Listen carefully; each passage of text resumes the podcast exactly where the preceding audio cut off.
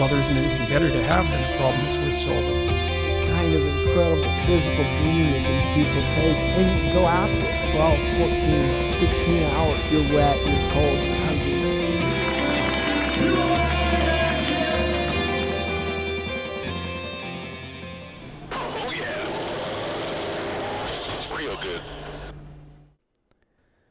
and welcome back to Crester, a purposeful life driven by endurance. We got Pat and Dan here with episode 10, which is going to be a really jam packed, uh, fun episode talking about our recent races. So we've got a lot of fun, fun stuff to, to talk about. But uh, you want to say hi to everybody, Pat? Hello, everyone. Good afternoon. That's right. We're recording this on uh, Sunday, the 27th, uh, after the Thanksgiving uh, holiday, and excited to finally catch up on what's been a crazy couple weeks for us. But uh, we're not going to follow our traditional format for this week. We're just going to kind of jump into our races, and we think that's probably going to uh, be quite a bit of content. But uh, without further ado, Pat, do you want to catch us up on what you've been up to? Yeah, absolutely. Um, so, uh, pretty much since the last one, I was going up Wallops doing uh, FCLP dets, which we've previously talked about. So I don't want to go into much uh, detail.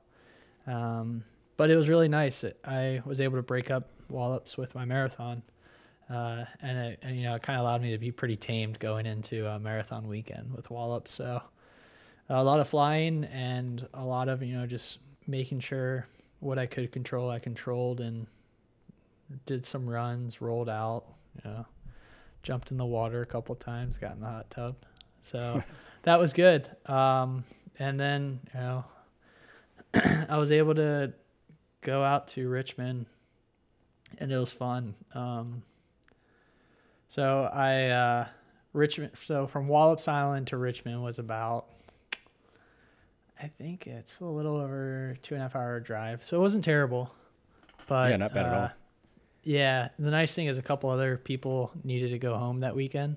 Uh, one, his wife was running it, and the other one uh, just had some stuff that he had to take care of. So it was really nice having people to travel with.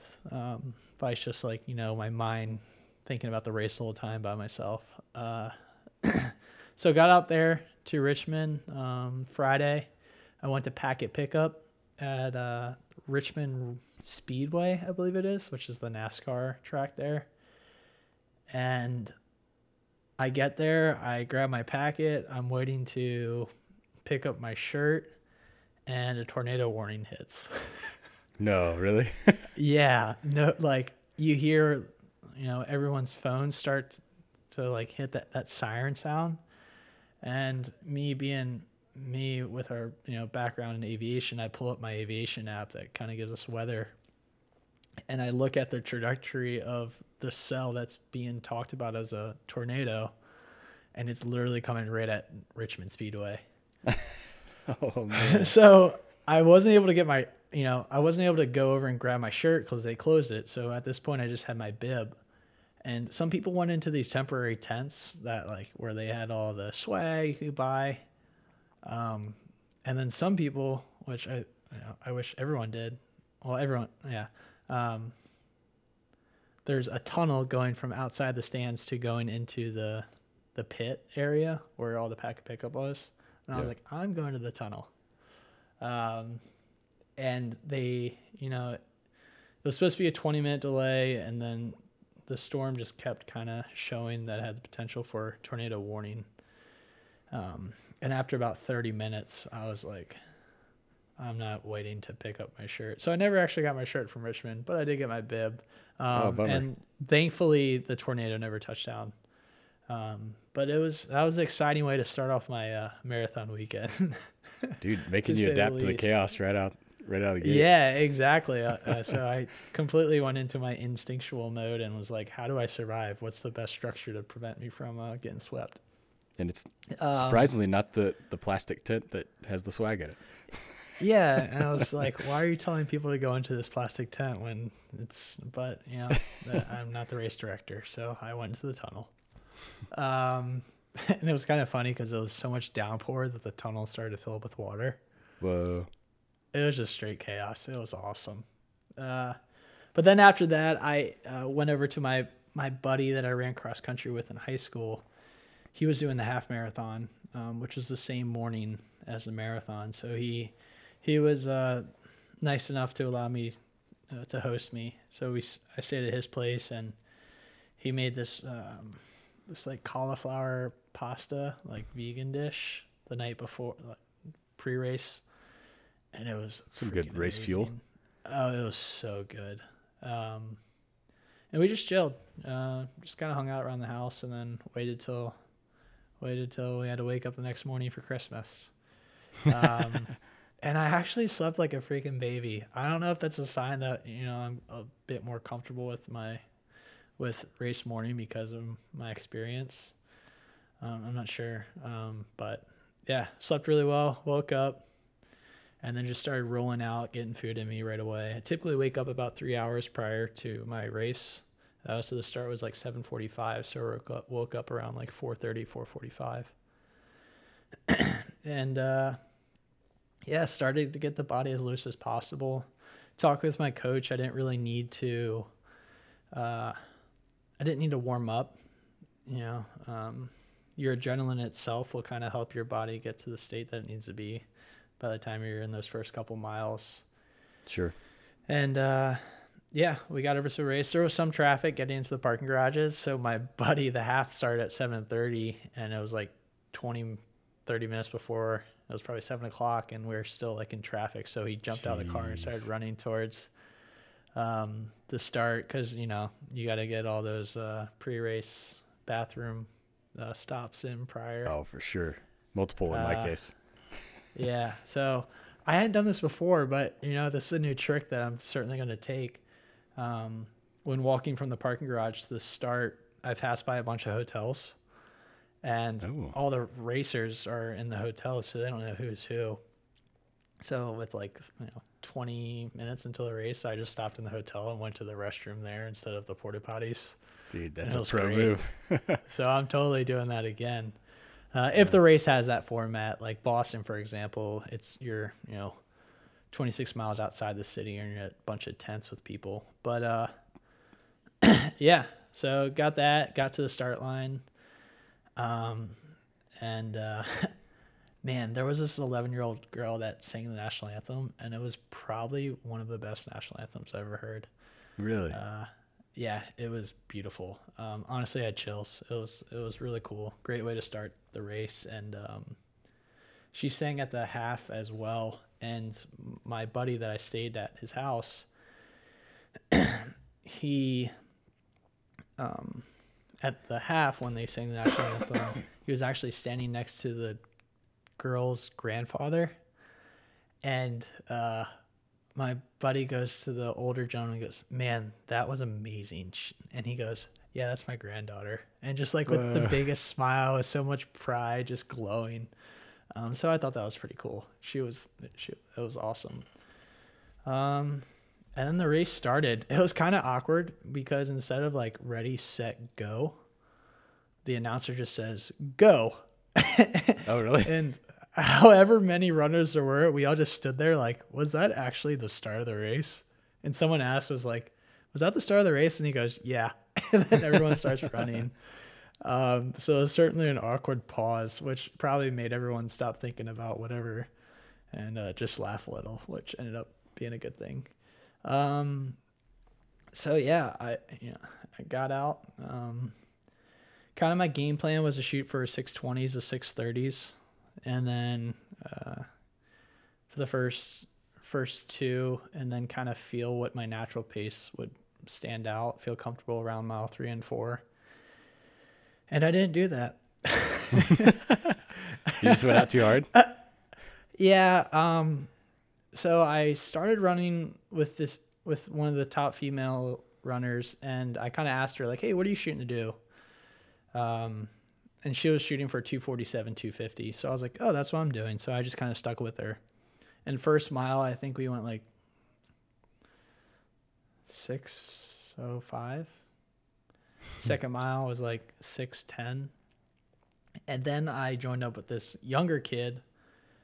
I was talking to him and I was like, So what are you trying to run? He's like, I think I'm gonna go for two forties. So like he was doing six fifteens. Yeah. Um, and I was like, you know what? Let's see what happens. Uh, so I just started running with this kid because you know I could kind of go mindless, and I just stuck with him on his hip. The lady actually kind of took off and started going a little bit faster. Um, and I started talking with the kid, and I shouldn't have been talking because I was tired. Um, Yep. And he was talking fine. I was like, this kid's a 240 dude. Come to find out, he was he's stationed down in Pensacola, Florida. He's like an ensign, which I thought was hilarious. No way. Really? Uh, he was, you know, he had an air contract to become a Navy pilot, but the backup there in Pensacola right now is over a year.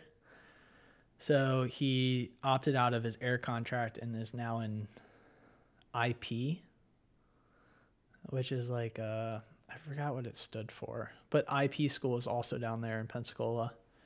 Uh, so I ran with him for you Huh. know another four or five miles. It's information something. Yeah, I was thinking it had to do with the cyber realm that has Yeah, it been is. It's, up it's a since cyber. our graduation. Yep. So it's like a cyber type thing. Um, But ran with him, and you know, probably around four or five, we had this group of like five people show up, um, and we kind of just grew, like had a group of like seven to eight runners just all Got a little together. like Peloton going together.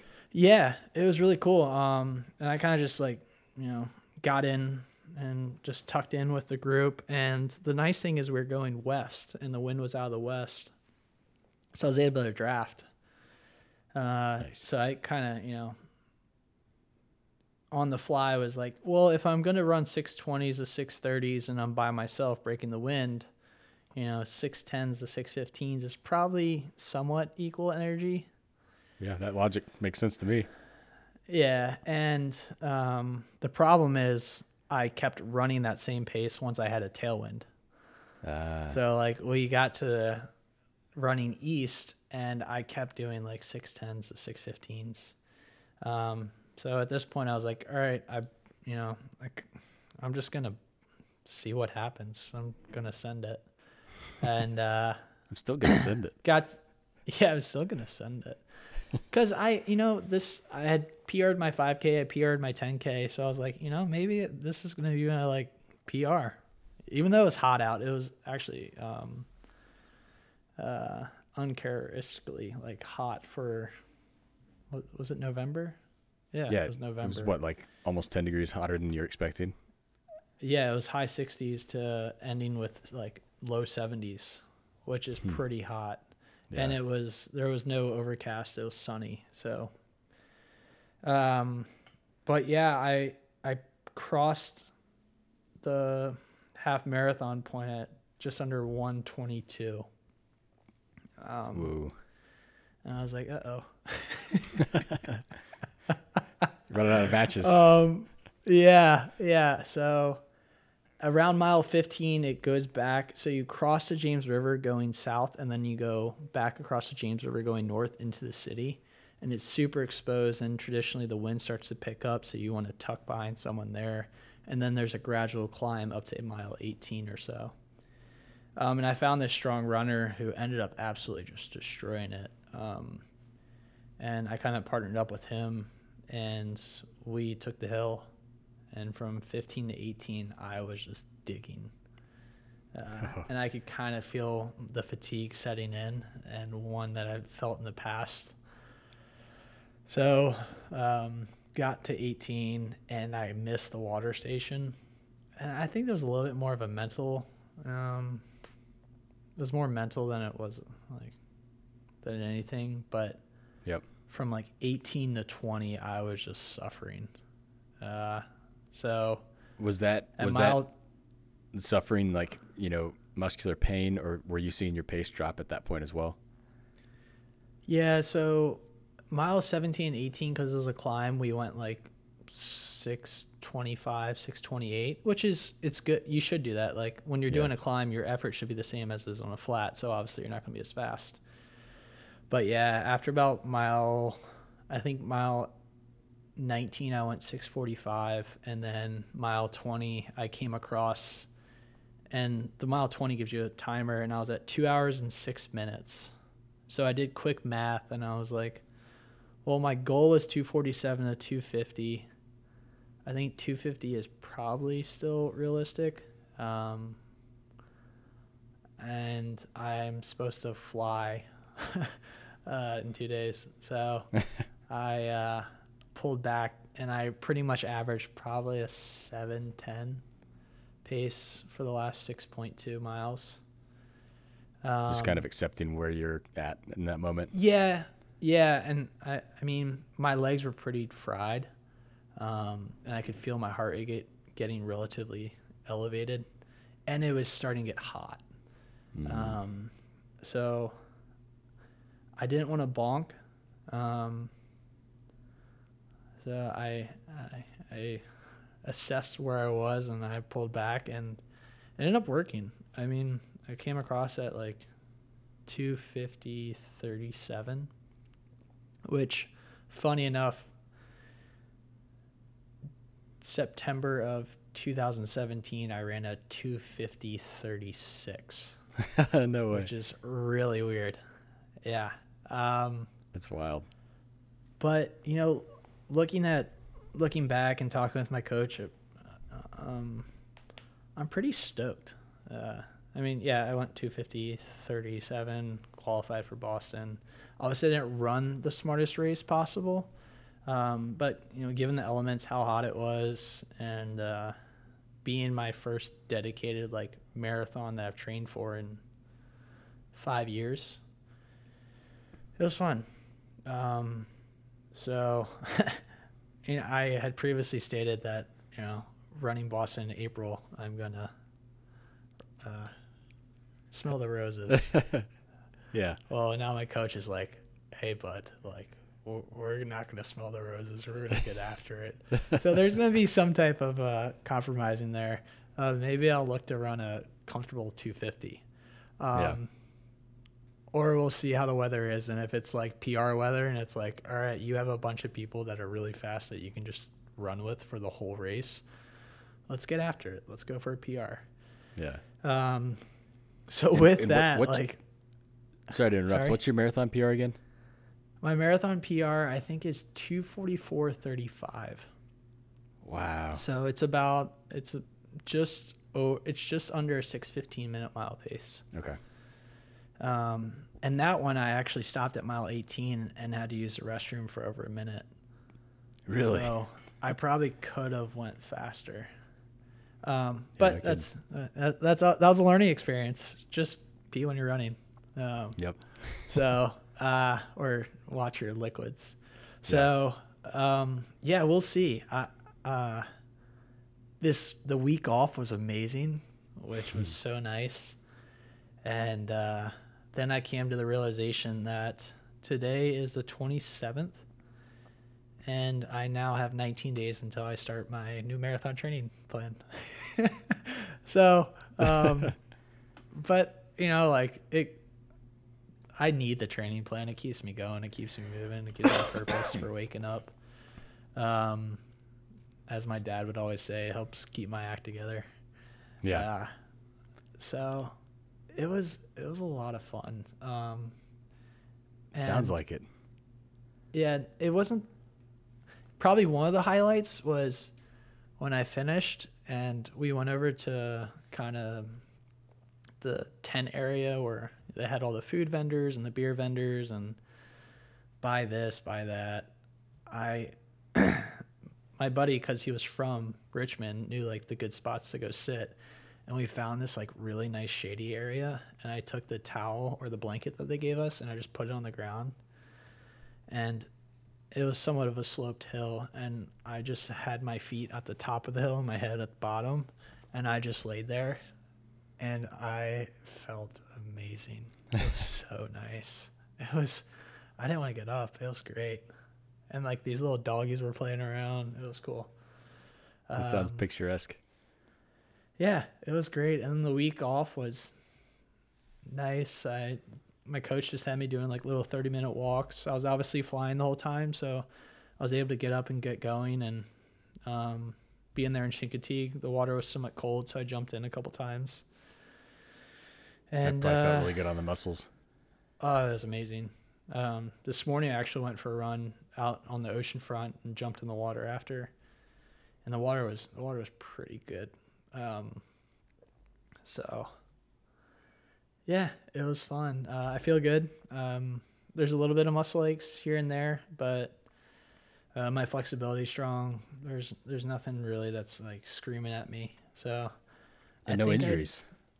Yeah, I, I think I Which is did a good job of um, of resting post race. One little uh, equipment hiccup I had during the marathon was I have the Alpha Flies by Nike, um, but with my leg length discrepancy, I like to put in inserts from other shoes to raise my right heel Ah. compared to my left.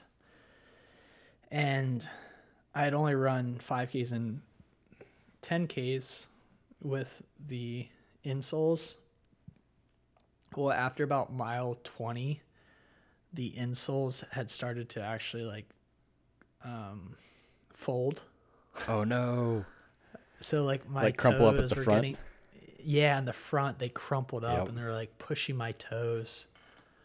Uh, so that was a, definitely a lesson learned. I probably won't race in those shoes for a full again. They're actually a little bit small, um, so I'll look at something different. But uh, for that being my only real issue, I, I think it overall went pretty well. Um, Yeah. But yeah, it, it was fun. Um, Dude, what an experience. Yeah. So. Yeah. So yeah, dude. Um, but enough about me. How about you? You're the one that did uh, a 2.4 mile run, swim, 112 mile bike, and then you ran a marathon. Just so. Run run is a very very debatable term for the marathon portion. It was it was more of a suffer fest, but uh, but yeah. So the, it was the week the week after uh, your marathon, a Sunday race, which is actually a little non-standard. Usually the the races are on Saturday, but I raced uh, Ironman Arizona in uh, Tempe, which is one of the eastern suburbs of Phoenix. And uh, and that's that's my singular race that I ended up doing this this season. I had a couple other races that had been planned and uh, didn't get to do them um, for various reasons, but uh, but I got to do the one big one, I guess. My my one A race, and uh, holy cow, it was it was a success. I long story short, I didn't hit my my goal of uh, the personal record. Um, but I did finish, which is always priority number one. Yeah. And uh, and I would say, with this being number four, this is my favorite experience out of the four races so far. Um, and I'm excited to kind of share why. But yeah, we let's see. I, I had a just about a week off where I, I flew out to to Phoenix uh, the Thursday before the the Sunday race. Um, with the Ironman distance, there's there's a lot of check-in stuff that has to be done pretty well in advance. You have to get uh, all of your your standard, you know, bib and all your your different transition bags checked up and stuff. Um, I also took that opportunity to uh, get a bike tune-up because I I have a bike case. I flew with my bike, but you have to tear down your bike and then rebuild it. And I just wanted to have you know somebody that knows what they're doing just to double check. Um, and there was Smart. yeah, there was something in my front fork that I did mess up that was a little loose, and they were able to fix that. So that was uh, money well spent. And then, uh, and then, yeah, you had to have done your full check in by Friday, or else you couldn't race Sunday. And uh, that was good because I, I got there after Thursday stuff shut down, so I, I needed that that Friday to to do my check in, and then Saturday is when you drop off your bike, and that stays overnight. Um, and then which is funny we were talking about how much money in bicycles were in this locked in area you know with i think it ended up being around 22 2300 athletes. And you know, bikes ranging anywhere from maybe five hundred dollars up to like fifteen thousand between the bike, the wheels, you know, Yeah. all the the Gucci, uh, you know, electronic shifters and stuff. But we were talking about how many millions of dollars in bicycles were in that one spot overnight. um, but yeah, we dropped all that stuff off. We drop off um, the transition bags, so like all the stuff I needed uh, for my bike ride. So like when I got out of swim, that's the bag that I'm gonna grab out of the line of bags that has my athlete number on it, and uh, you know it's got my bike shoes, my bike jersey, my my kit, socks, helmet, you know, sunglasses, all that good stuff. And then same thing for the run. And you position those bags in numerical order um, amongst the other 22, 2300 bags. And then, uh, and then we're off to, to go hang out. And this was a special race because uh, my mom has been able to come to all four of my full distance uh, triathlons, but um, and then my dad was able to make Ironman Maryland. But other than that, it's just been my mom and I for these races, which you know is is amazing. But this was special because I had my my sister, my brother in law, and then two sets of aunts and uncles who are in the Phoenix area, and I got to see see all of them. Uh, unfortunately, there was a sickness kind of running through the family, and so um, they were all kind of down by by race day. But I got to see them leading up to the race, which was really special.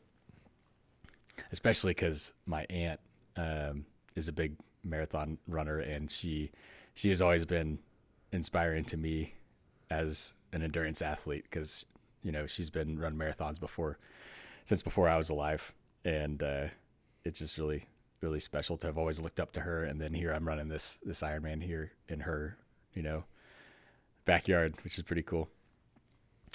But yeah, it was uh, it was really relaxing. I think I did a really good job of just kind of not stressing about it, and and normally I'm kind Yeah. of a bundle of nerves like the day before, and I was a little bit, but um, the family indulged me, and we to get my mind off of things, we just uh, we watched a bunch of uh, like highlight videos of of like endurance sports and stuff on YouTube, and um, and there's a I love it. you know we've talked about the Barkley marathons before. There's a a sequel of sorts to the Barkley marathons that was released on YouTube, and we watched that on Saturday before the race, and it was like a 90 minute documentary about um, this athlete trying a couple of years in a row to um, complete the Barkley marathons, and it was just in, invigorating, like thinking about this, and you know, the time of a, an average Ironman is about the time of a slow single loop at the Barkley marathons, and so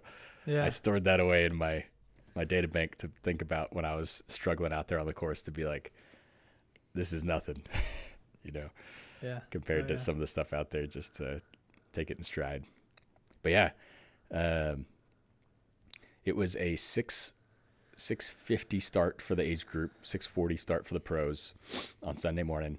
So I got up I got up about two thirty uh, Sunday morning, and uh, thankfully had kind of acclimated to Arizona time pretty quickly, which is two hours back from here on the East Coast, and uh, and was just kind of you know in the zone, getting all fueled up. Um, rolling out, stretching, all that good stuff, and then uh, all the family was up by about 4:45 to have a, cup of coffee, and then we got on the road to um, go get to transition and get ready for the race. So for any triathlon, but especially like the full distance, you want to make sure you're there early because you have to like anything you want to throw in your your transition bags that you forgot the day before. You can go access those bags Oh wow. but then but then you can also uh, go up to your bike and uh, check the air in the tires like um, that's usually when i so like the race morning i'll i'll fill up my water bottles and that's when i put them on my bike put them in my bags. So it's it's a little bit of admin on race morning. Yeah. and then you have to get to the swim start get your wetsuit on and uh, and stretch and warm up like anything you want to do. I don't i don't do any warm up for the full distance because it's already a long enough day as it is. I i just leave my muscles be um, there's plenty of time to warm up Oh yeah. but uh but yeah i just got to hang out with uh the family and um and just kind of chill there while they did the national anthem and uh and then get up in the corral for the uh 2,200 uh, or so athletes to start the race. Um, and that's when the day started off with a real bang for me because it was, I think, 60 and a half degrees um, water temp, which if, if you're not used to swimming in like open water, or I guess, or paying attention to pool temps, that might not seem very cold. But, um, you know, water temp versus air temp is it quite the drastic difference. And 60 degrees is, is pretty cold. Yeah. Um, I've swam in, in low 50s before with just a wetsuit, no, no, uh, you know, special cap, like plus this, like a thermal cap Uh-huh. under the swim cap, uh, or booties or anything like that. But I've been able to always acclimate prior to getting to the water. And this time it was, you know, it's, it's a dammed portion of the Salt River there, the Tempe Town Lake that we swam in Yeah. and and as such they don't allow you to um, get in the water prior to starting except for the pros and so so for me it was like all right we'll just do it live no problem i've swam in colder but that came to bite me like immediately as i got in and i forgot to mention the i mentioned i was sick i think last podcast and then i had to cut some training and all that well, I've had some lingering bronchitis and I'm actually still coughing a bit, so apologies for that. I've been trying to mute myself when I can. But um but I get in the water, the shock of the cold, just like not having a chance to acclimate just kind of hit me all of a sudden. Not to mention I'm I'm coughing with my, you know, bronchitis. And um it was it was quite the challenge to breathe like at all, let alone like have any breathing pattern. So I, I try to start swimming and my chest just like kind of seizes and I'm trying to breathe, I'm trying to cough and it was like a panic like I've never experienced before. Um, especially in the swim portion because you know swimming's my my forte and it's always the thing I look forward to and a chance to kind of chill before I get to the the events that I'm not as good at, right? And uh and it was like, you know, the first you know 60 seconds of the swim I was like what on earth is going on and i actually i i actually you know got to employ a little bit of my my you know skill set as a navy pilot to calm down and and literally what happened in my head when i started feeling that panic was all right dan pretend like you're coming in for a night trap you know your breathing starts to get a little erratic like you're getting you know hyped up the weather's bad like it's going to be a really sketchy night trap just calm down, focus on your exhales, slow the breathing down. Yeah. And that's actually what got me through it. Wow. and uh and sure enough, you know, maybe 2 to 5 minutes later like I was breathing, you know, steadily normally and then and then from then on out in the swim it was just um you know, kind of waiting until my extremities went numb because it was so painful as your your head, your hands and your feet are so cold, right? Yeah. but as soon as they went numb, it was like I was in the groove and, you know, just like stroking. It was awesome. So did you have a wetsuit Um, on? Yeah. Yeah. Okay. Yep. And what was the Got a wetsuit. What was the starting format? Uh, okay. So it's a, it's a big corral. Your, your time, you have until you have sev- 17 hours from the last athlete in the water to finish. Uh, but your time, your personal time doesn't start until your timing chip, which is on your ankle, crosses the, the mat, which is right at the entrance of the water. So there's no penalty unless you really need that those extra few minutes to finish. There's no penalty to like starting whenever you want to start. But Okay. but they have signs for your expected swim times. So like Yeah. I was in the the 60 to 70 minute uh, lane, and then um, so like all the people who were expecting to go between an hour, hour 10 were all in like one group, and then we would all go together. That way, hopefully, people aren't getting crawled over quite as much. It inevitably happens, but um, so yeah, it was just kind of like you know a cattle corral, just like everybody kind of shuffling forward. They were starting five athletes every five seconds or so Okay. and uh, and that worked out really well. It was uh, it was a quick process. I mean, I was obviously towards the front of the the group, so I didn't have to wait that long. But um, but yeah, I, I thought it went really smoothly. Um, the only problem was it's a single loop swim, and since the the start and finish are not in the same location, the geometry of it makes it so that you swim about 75% of the swim in one direction, which happened to be into the sunrise. Oh God. And so it was really difficult to sight and see um, where the next buoy was. Oh. And so I had to do a lot of. I was just hanging onto people's feet. I would be, I would find somebody who was going about like a a minute thirty per hundred, you know, yards ish pace, and uh, and just kind of hang onto their feet and just draft off of them. But then, you know, live by the gouge, die by the gouge kind of kind of thing. Where like if he's going the wrong way, I'm you're going the wrong way Yeah. and sure enough, I I veered all over the place because you know even when I was leading other people, like I you know it's like I think this is the right way, and I was going like 15 degrees off course. So I definitely bought some extra yardage because of that. But but yeah, it was before I knew it, I was like hitting the turnaround and then finishing like the last half mile, and uh, and then I was out of the water and it really wasn't that bad of a swim after that first, you know, five minutes or so. And then the next tough part was running. It was about a half mile from the swim exit to the transition tent. And you're running like barefoot. They have kind of like this red carpet thing that you run on Yeah. just to like keep you from running like straight on the grass and uh, getting stuck in your feet. Um, but but your feet are numb, so you're running on these you know stubs like tree trunks. It feels like, and uh, of course, just anybody who's who's had an impact on like a numb extremity, it hurts. So you're running on these painful feet that you can't feel for a half mile. it hurts so bad. But then then we get to the change tent and then your hands don't work because they're numb, so you can't you don't have any dexterity. So I couldn't get my socks on. I couldn't like get my kit on, and so like I was relying on like volunteers. Like there were a bunch of volunteers in there helping people get dressed, which is normally they're like handing out water and stuff, Yeah. but like people just couldn't move. Oh my gosh. yeah.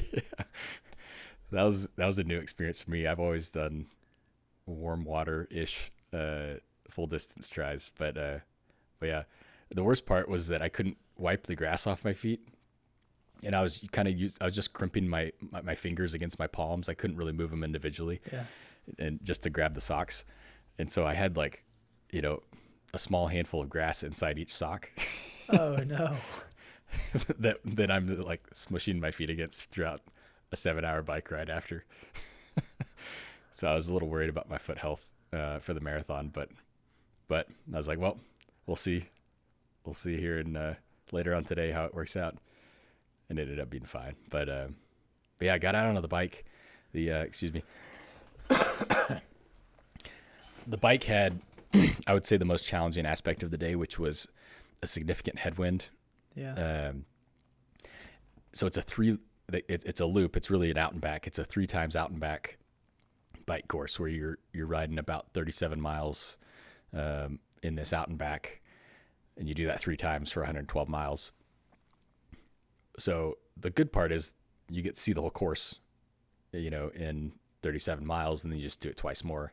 The bad part is if there's anything, you know, environmentally tough about the course, you get to um, encounter that twice more and anticipate it, which is the worst. oh yeah, that sucks. You know, yeah. Like I'd much rather have a, a worse section of the course that I don't know to worry about, Yeah. like three hours down the line. But, Yeah. uh, but you know, um, And it's not like you can draft. yeah, yeah, it's all individual effort. So you're you're fighting to this. So the tough part is that there was somewhere around. I never actually ended up looking back at the winds to see what they were, but it was it was roughly around 20 knots of headwind, um, heading out of town. So you know, 18, 18 and a half miles or so into the wind, and I was at my target wattage of uh, like 150 watts. I was averaging between 11 and 12 miles an hour, which is you know, concerning. Um, thankfully, I had my wattage. Otherwise, I would have pushed harder and Yeah. torched my legs, thinking that I was going too slow. But you know, of course, as soon as we hit the turnaround, and it's it's a gradual climb all the way out to the turnaround. Um, nothing too bad, but enough to feel it. That combined with the headwind was really tough. And then you hit the turnaround, and I was going like 28 miles an hour on the way back into town Yeah. so that was amazing. But the whole time you're you're just flying, you know, in that slight downhill with the tailwind, you're thinking about the next two loops that you're gonna go into that headwind at 11 miles an hour. Conserve.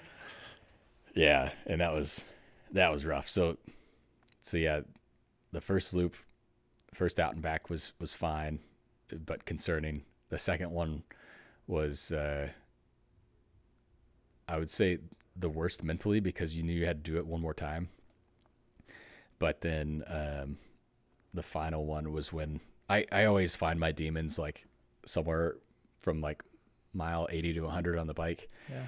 and just like clockwork um that was uh about mile 80 so like starting the, third loop until the turnaround was by far the the worst part of the race for me. And uh I was joking with my family. I was I was looking out into this you know you're you're kind of like heading out um towards like Payson like out of, out of uh, Phoenix Yeah. on this highway and I was looking at all these these you know cacti out in the out in the wilderness there and I was like I wonder if I could just ride off into the off the highway and just ram into a cactus and end it all right now.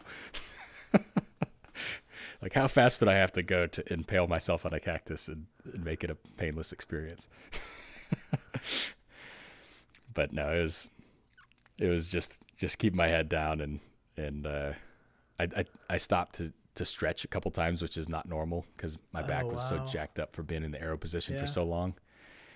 So I just like purposefully would like stop at like an aid station, like sip on a little water while I just like bent my back out of like a question mark position. And then uh yeah, so it was like 6 hours 45 minutes on the bike. And then I got back for the marathon and was about the happiest I've ever been in my life. You're getting off that bike. You know, you give it to a volunteer, you don't actually re-rack Oh, your bike sick. they they take it back and re-rack it for you. Yeah. And so I gave it to the guy and I was like, "You can keep it, man. I hate that thing. I never want to see that bike again." of yeah. And uh and got my my shoes on stuff. Um Oh yeah, I forgot to mention my my feet didn't regain their feeling. You know, talking about them being numb out of the swim, they didn't regain their feeling until I started my second loop on the bike. I was, you know, 37 miles into the bike before I could feel What was anything the outside air temperature? That's how it was chilly. So um, it had been mid to high 70s the day before race race day. It was like 60, a high of 66, I think, on race day, and then it got up to 76 the day after race day. so it was just like one day of yeah, chilliness. dry air. um, yeah, which wouldn't be as bad if you didn't have the the swim there at the beginning, and then of course running in the dark, the temperature dropped quite a bit, and that came to be quite a factor on the marathon. But uh, but yeah, get back, get all my running stuff on, and uh, my family. Oh, my family did such a great job of like planning out like when to when to be where on the course to see me, and so they were like, they saw me come in off the bike, cheer me on, and then they like repositioned while I was changing to my run stuff, uh, so that they were like right past the the transition tent. So as soon as I came out, I got to stop and, and I deliberately like you know slowed down to like a full stop just to like give them hugs and and chat with them for That's a second cool. and uh, and then start the marathon. Um, and there's this phenomenon like getting off the bike, no matter how miserable the bike was, your body just like tends to do really well for the first couple miles of Yeah. the, the run. But it's all a farce. You're you, you know yeah. it's gonna end, and everybody's got the different mileage when it ends. Um, at least like the superhuman feeling that you have, and uh, and I knew mine was somewhere around like three to five miles, and it hit me. I I think I ran like I was running like eight fifteens, like eight thirties or so for the first like four miles, and I was just oh I felt amazing. I was like crushing the uphills, like I was just taking advantage of it because I knew it was it was you know quickly depleting, and there was no way I could hold on to it any longer by slowing down or anything.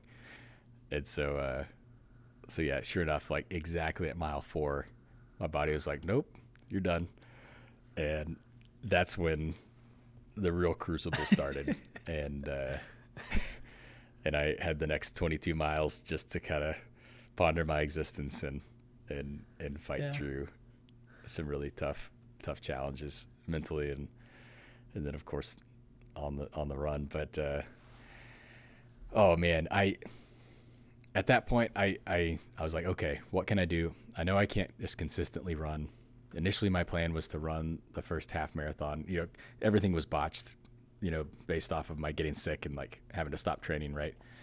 So this is all kind of an ad- adaptive game plan. And so my my first if everything was perfect somehow i was going to run maybe slowly but still run consistently for the first half marathon. And then i was going to do like a two minute Yeah. run one minute walk for the for the second uh, half marathon. Well that was abundantly clear i couldn't do that after the first you know four miles like the way my legs felt so i was like okay i'll start run walking and then i just kind of you know clip together different run walks. Uh, I I elected to walk every aid station and just get as much nutrition in me as possible because I knew it was going to be a longer day, and that extra nutrition was going to make the difference a couple hours, you know, later. And I think that was that was a really smart smart decision.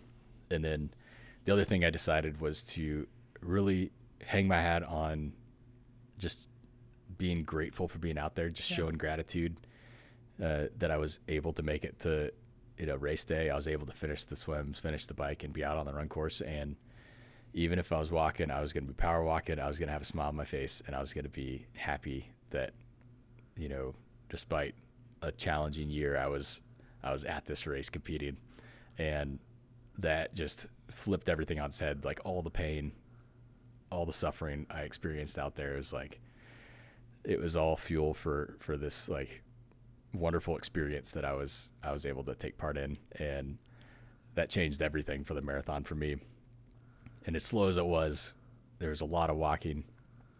I I got to like have these wonderful conversations with these these other really friendly athletes on the course. I got to just like take in this beautiful uh, marathon course. It's my favorite marathon um, that I've done so far. Just kind of looping around the uh, the the artificial you know dammed lake there, Yeah. and it's kind of right next to the Arizona State University. And oh my God, like sun's going down, like everything is just picturesque. Um, all the volunteers were amazing. Everybody was so positive. There was actually interesting side note. There were a, it was almost a one for one volunteer to athlete at that that course at that race, That's amazing. I know it. which is a testament to the community out there. Uh, I mean, just doing my, just doing a half, it was amazing logistically how much stuff takes place, and it shows you why it's so expensive. Right. Yeah. It is unbelievable the coordination that takes place for an Ironman event. There, there are a lot of moving parts. Yeah. Uh, is for sure. Yeah. So when Um, when you're in those depleted states, were you still able to kind of keep, you know, mentally tuned in with your nutrition throughout, or were you kind of pulling reserves at different aid stations and just taking this and taking that, and just like, whatever, I'm gonna have I this was- right now. I was totally free flow state. I I was like, all right, you know, I, I really I really believe in in trusting your taste buds. If you understand what that means, of like, if you if you look at a table that has goo, pretzels, M and M's, uh, Gatorade, like you know whatever, M and M's. you can you can yeah right you can look at everything and and you will s- your eyes will gravitate towards the thing that you need I agree. Yeah. which is it's a, it's a crazy phenomenon that like if you need salt and carbs than like the pretzels. you know original Lay's potato chips that they had or whatever or the pretzels Yeah. with salt on them like those will jump out at you and then it just tastes like the best thing you've ever eaten in your Yeah. life Hunger sauce. man. um, yeah. So I, I just relied on that and it, it did not fail me. Like every aid station, it was something else, you know, orange slices at one aid station. Like, um, the one thing that really saved me though was at mile 18, the sun had just gone down and I was, I was starting to get really, really tired. Uh-huh. Like I, I was Why? having trouble keeping my eyes open. yeah. Right. so this is like maybe 12 hours into the race yeah. you know, it's like started the race at like just before seven. It's like seven p.m. sun's down, like I'm cold. It's like sapping my energy. You know, now it's down to like 60 degrees air temp, but like I'm not actually moving very fast, so I'm not keeping my heart rate up, so I'm getting like way colder. um, and so I actually, I was joking. I, I, I was walking past the aid station. I was like, "Hey, you guys have any uh, cocaine, amphetamines? You know, really any, any kind of uppers?" like I'm really feeling down, and they were laughing. And they're like, "Well, we got Coca Cola and Red Bull," and I was like, "Actually, I'll take some Red Bull." um, and I really don't like Red Bull, but oh my god, that picked me up like you wouldn't believe. Oh yeah. And I ended up taking Red Bull at almost every aid station from mile 18 to the finish line. Holy crap. Which how Yeah, are they 'cause- how are they separated? Uh, it's it's like this cool design so that like you don't have to like slowly go past the aid station to know because like water is at the very start and the very end of the aid station. Yeah. Gatorade is the next one in. Okay. Then then there's like the food on one table and the the Red Bull on another. So like you always know like the third table's like the food one, the fourth one's the Red Bull one, and you can grab water at the start and the end. And was it like every two Or or, four miles? Oh, oh yeah, they're separated like that. Um, I think probably every two. Wow. They were plentiful. So yeah, you had sure. what, like four to five Red Bulls by the time you I mean, they're like little, you know, Oh gotcha. little like water, uh, water cooler cup type oh, things. I see. So I see what you're talking about. Yeah, it was like a I shot. probably had like, yeah, yeah, exactly. yeah. So it was probably like two Red Bulls, but That's it kept me alive, man. Yeah. I actually I stopped to pee at probably like mile 24 or something. It's like before I made my final push, and I just like rested. Is in in a porta potty. I rested my hand on like the the top of the porta potty, and I I had a micro sleep, and I like fell forward against the wall of the porta potty, and I was like, oh no, Oh boy. I like don't close your eyes, keep moving. that would have been a funny story. yeah, fall into the porta, come out all blue. That'd be a photo finish. Oh, that'd be amazing. like, what happened to that Yeah. guy? or or I wake up like you know eight hours later, Yeah. nobody's there. And you're like, well, there goes that 17 Like, hours. Yeah, but yeah, it was uh, is is really special. Like I hit mile twenty four, and I was like, all right, everything left in the tank. Like let's go. And uh, I was able to. I was probably doing like nine minute miles for the last two miles, and it felt like I was pushing four minute miles on my legs at that point. That's gnarly.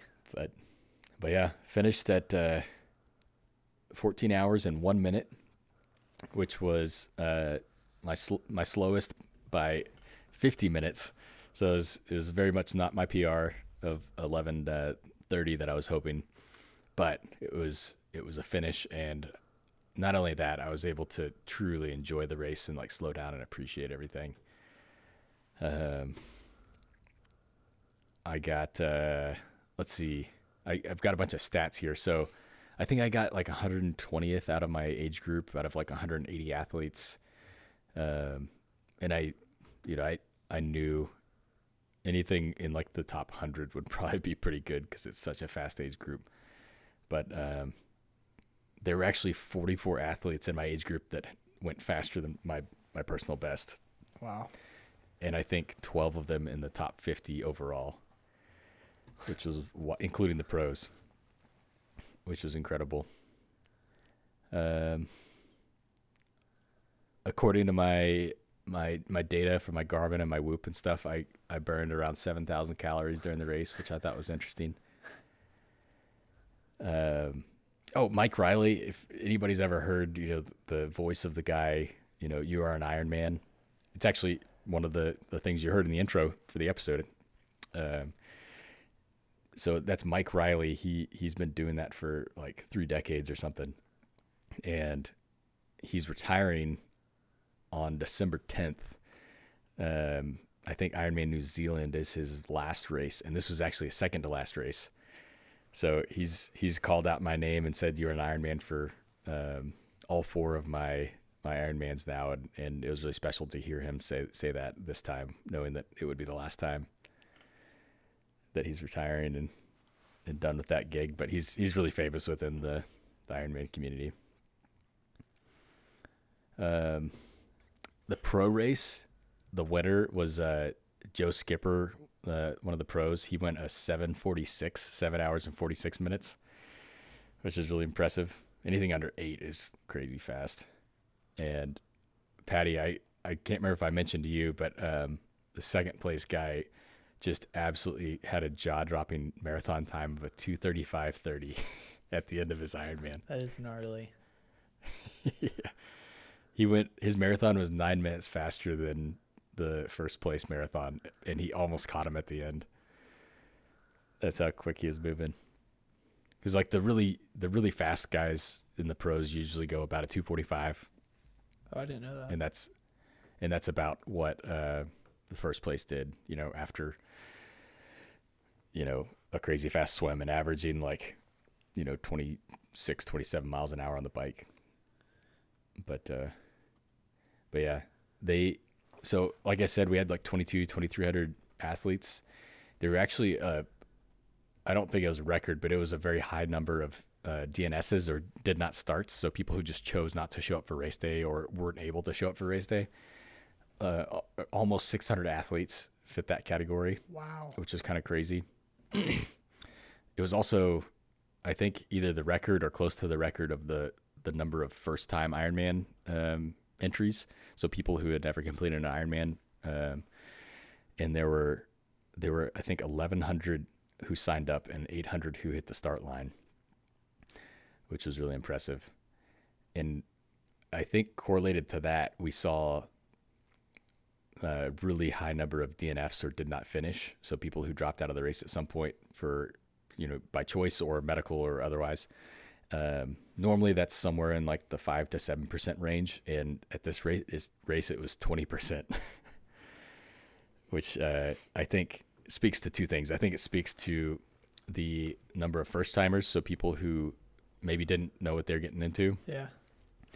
but also the the temperature, like all that panic and stuff I was talking about that I experienced on the swim. I actually talked to about a half dozen athletes on the run um, while I was, you know, walking and chatting with people, and uh, everybody else experienced the exact same thing, surprisingly. And so um, I don't know.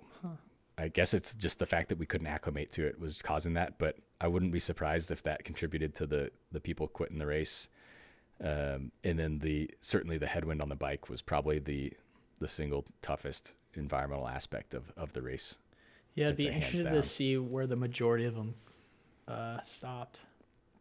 Yeah, You know, was it T one where they all stopped? yeah. So, was were all the transitions in the same spot?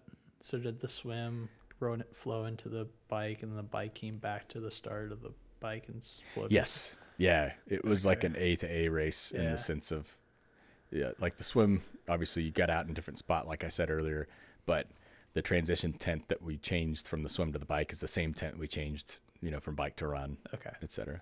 Yeah, that's nice. Yeah. That made it uh, logistically easy, especially on the spectators. It was hands down the best spectator uh, venue I've seen for that reason. I also kind of nerded out and went through Training Peaks and kind of aggregated some of my training numbers that I thought could be interesting to kind of talk about.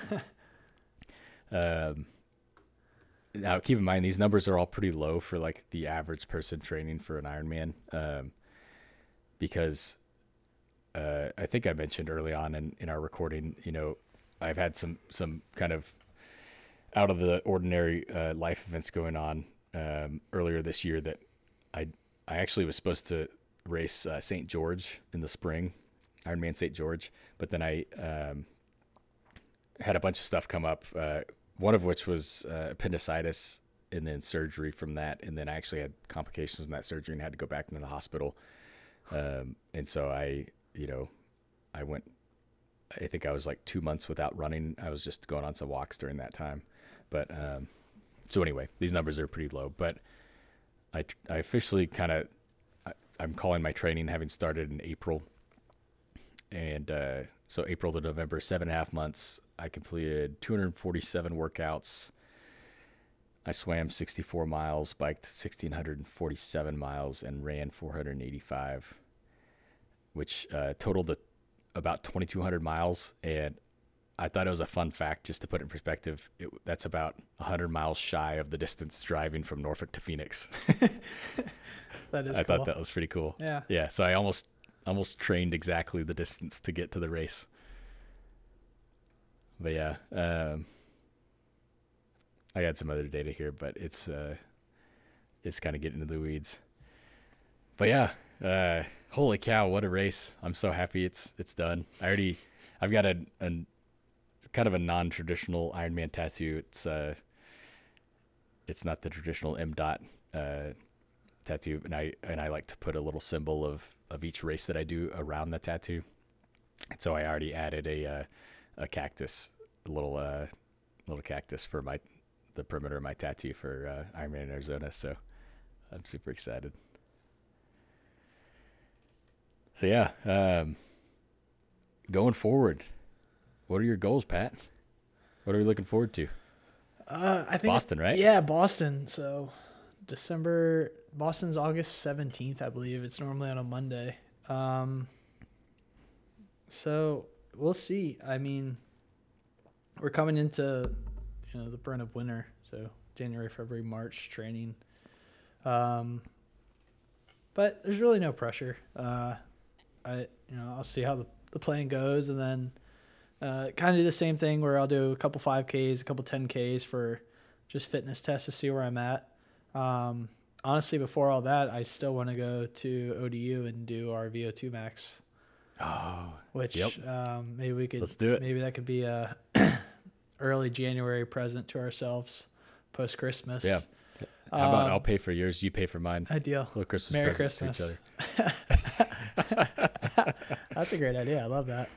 Um, so, yeah, I'd love. I'd be interested in seeing that. Um, like I was telling you earlier, I just started running last Monday, and it's I don't know. I've been clipping at like sub 630 730 not 630 i wish um 730 paces and just feeling really good and fluid um which is exciting Just feeling recovered and yeah, uh, uh, but I I, I want to be smart and not jump right back into it because I did that before and I got hurt. So, but yep.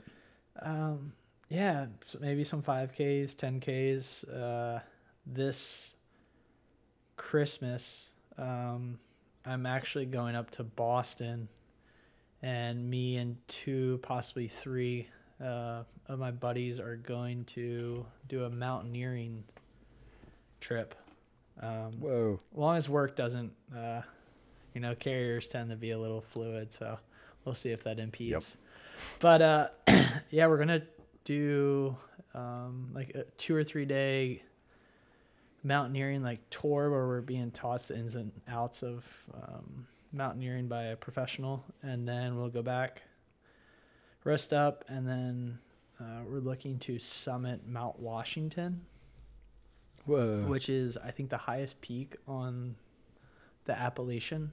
So it's like the northern part of the Appalachian Trail up in yeah, New Hampshire. that's where that's where the AT finishes Yeah. on the north northern yeah, run, right?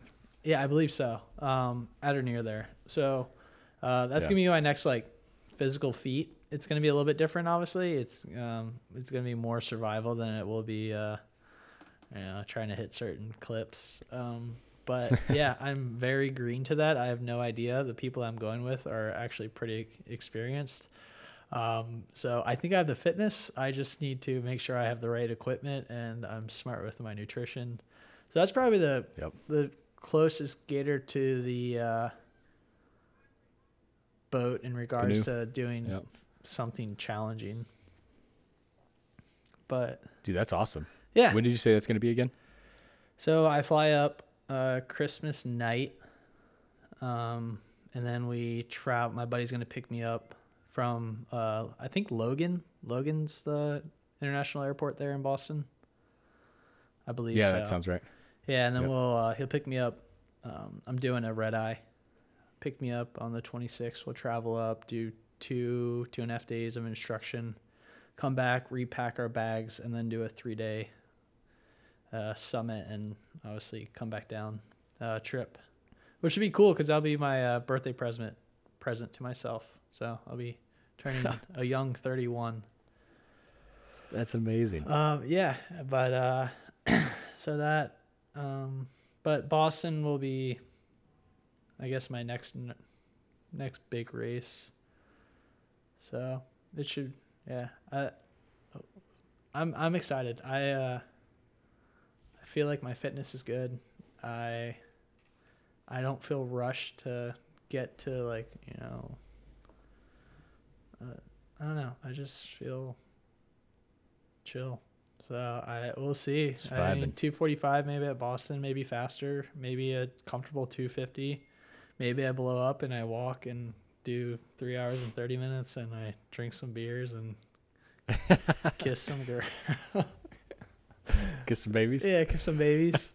um, so uh, we'll see. Um, but yeah, that's that. So how about you?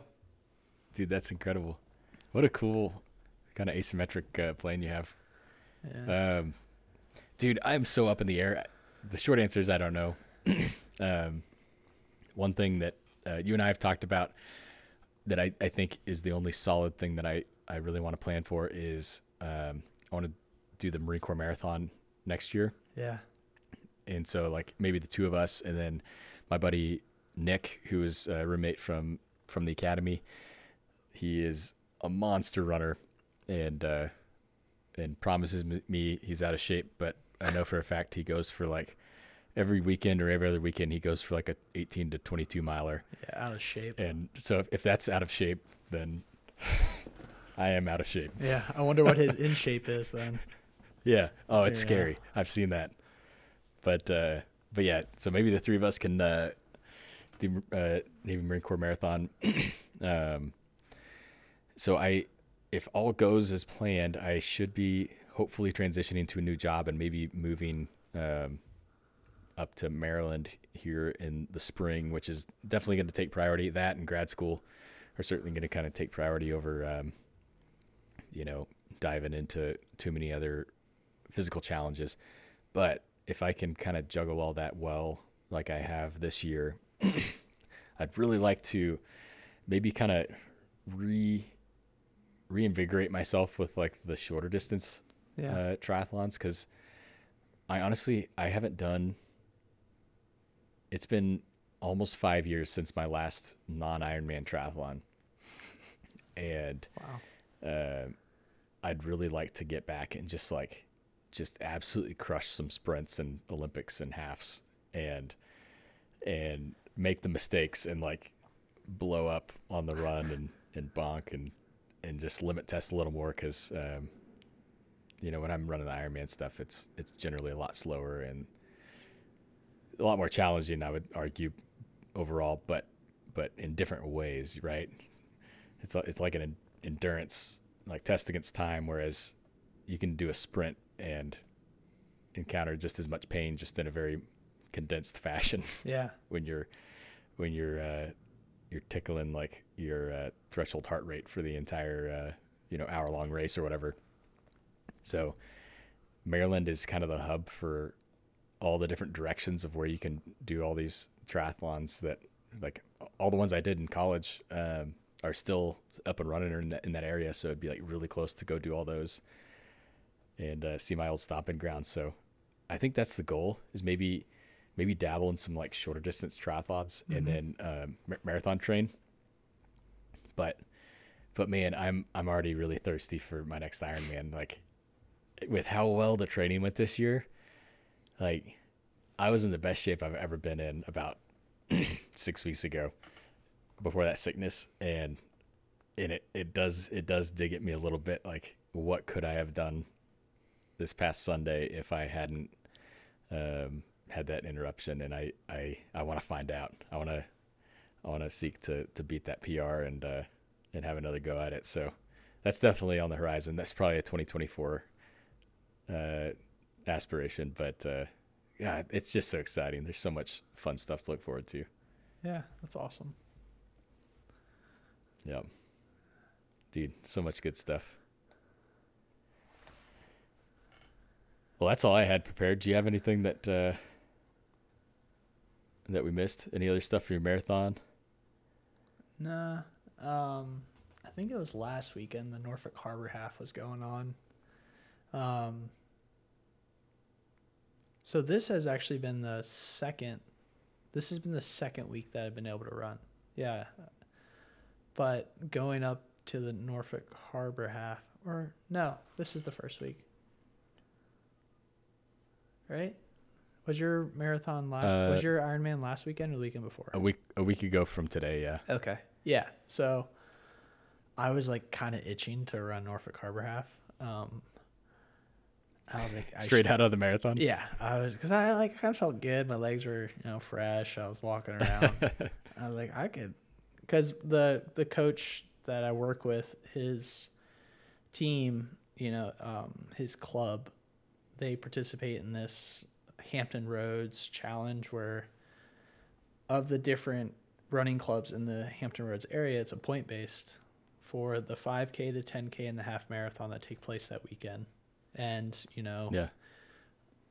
taking your top runners from each event, points based, you can win this trophy. So I was like, oh, maybe I'll like you know take place in the half. I should de- do decent and help out the guys. Um, long story short, I didn't do it. But what I ended up doing, which is probably, I would say honestly, I had more fun. Um, I had some friends that were running in it, and there was people running in it that I didn't even know were running it. But I got on my road bike because the the start was in downtown Norfolk, which is about five miles from my house. So it was a cold morning. I just bundled up and got on my road bike, went down to the waterfront area, and uh, was pretty much just bopping around the race course for uh, Cool. probably about two hours and just like picking up friends and saying hi to them and you know providing a little bit of you know just positivity and uh, it was cool. And I you know there was other people on the side that were there cheering and I hadn't seen them in a while and they're like Patty. I was like what's up? So McSalty I think was doing the 10k or the half and Oh, was he really? yeah um, That's awesome. so that was a lot of fun. I don't know. Maybe it was it kind of made me think. You know, one day coaching would be fun because I had so much Yeah. enjoyment, kind of just being there and picking up people throughout. Um, and it kind of goes, I, I, you know, the beauty of the running community is so many people that run also volunteer at all the other events. You know, and like I think volunteering is sometimes even more. it's paying back to you know, running has probably given all of us more than we could ask for. And then, you know, going back out there and volunteering at the tents or just being there on the side of the road, freezing, having a sign up. Um, yeah. it was fun being on that other side. I, re- I really Dude, enjoyed it. Giving back. Um, so there's a couple of races actually coming up this in like two weeks. There's one in particular. It's called the she- Seashore 50K, which is um, takes place at First Landing State Park. And I don't. I'm not gonna run it because uh, it's too close, and I don't want to push my body that much. Um, Yeah. but I'd like to get out there and maybe get my mountain bike and ride around, saying hi to the different runners. Yeah, no kidding. So yeah, I the only race I've been able to um, volunteer at anytime somewhat recently was uh, Ironman Maryland the year after I competed. So I guess that was 2018. Gosh, that was four years ago. but um, but being out on the run course, um, you know, handing out water or Coke or whatever it was, was so awesome. And then, and then you know, it was shifts. It was like two shifts or whatever. And so I did the first shift, and then I was just like drink, drinking IPAs like in the stands at the finish line, like cheered people on, like Yeah. having a beer. Like that was amazing. yeah, the year before, I was I was out there just cursing my existence. yeah. It was pretty great because um, so the company that ran it was J&A. They're pretty big. They're here in the Virginia Beach local area, and each runner got Yeah. four beer t- uh, tickets, which What? is a lot in my opinion. So I was able Yeah. to. Uh, That'll knock you out after. Yeah, I know. So um, there was a there was quite a few runners that I knew, and they were uh, fortunate enough to let me have a couple. So that was really nice. I was able to get my carbs after. But one of my friends in Yeah. particular did extremely well. It was her first half, and she smoked it. So that was cool. Jeez. Uh, yeah. Oh, did you did you hear about our our friends uh, Extreme and uh, and Twerk did the uh, JFK 50? last Oh yeah, yeah. Yeah, I think they. I, I know Twerk went like a ten hour, uh, fifty miler. I don't. I, I I assume she ran with her husband, but Yep, they both ran Extreme, but- together. Um, okay, she nice. smoked it. But yeah, She did extremely Yeah, well. It was awesome to see. so proud of them. So I actually saw them at church today. They they had a little bit of Oh, a, no way. a little bit of a limp, but they looked overall pretty Yeah. strong. Understandably, Yeah, the, cow. the Ultra family. yep. Yeah, with uh, a couple of kids or whatever. Yeah. like, oh yeah, they did. it's a lot to juggle.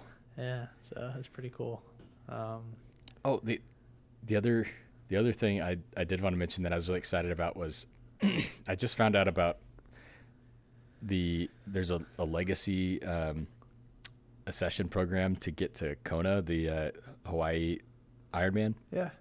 World Championships, where normally you have to you know place first or second in your age group, which for my current age group would be you know basically having to race within like 30 minutes to 45 minutes of the pros, which is not going to happen.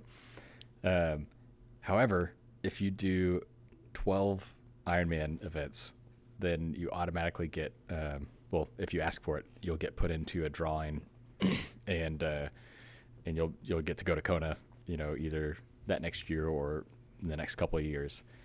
And uh, that just gave me a lot of hope because I thought I was gonna have to wait till I was like 60 to have an age group slim down enough to be able to do well. But you know, I'm a third of the way there. Yeah, you are. And you're very young. Yeah. So that was exciting to kind of figure out there's the other options. I'd, I'd never heard of that before. Yeah. I think uh, one other thing that's worth mentioning is the fact that we uh, got to our double digit episode. Oh, that's right. So this is our 10th episode, which uh, I know it sounds, you know, just 10, but But still, that's pretty cool. that's achievement. Going from yeah. talking about it over a beer at Yorgos to having 10 episodes in the books is pretty special.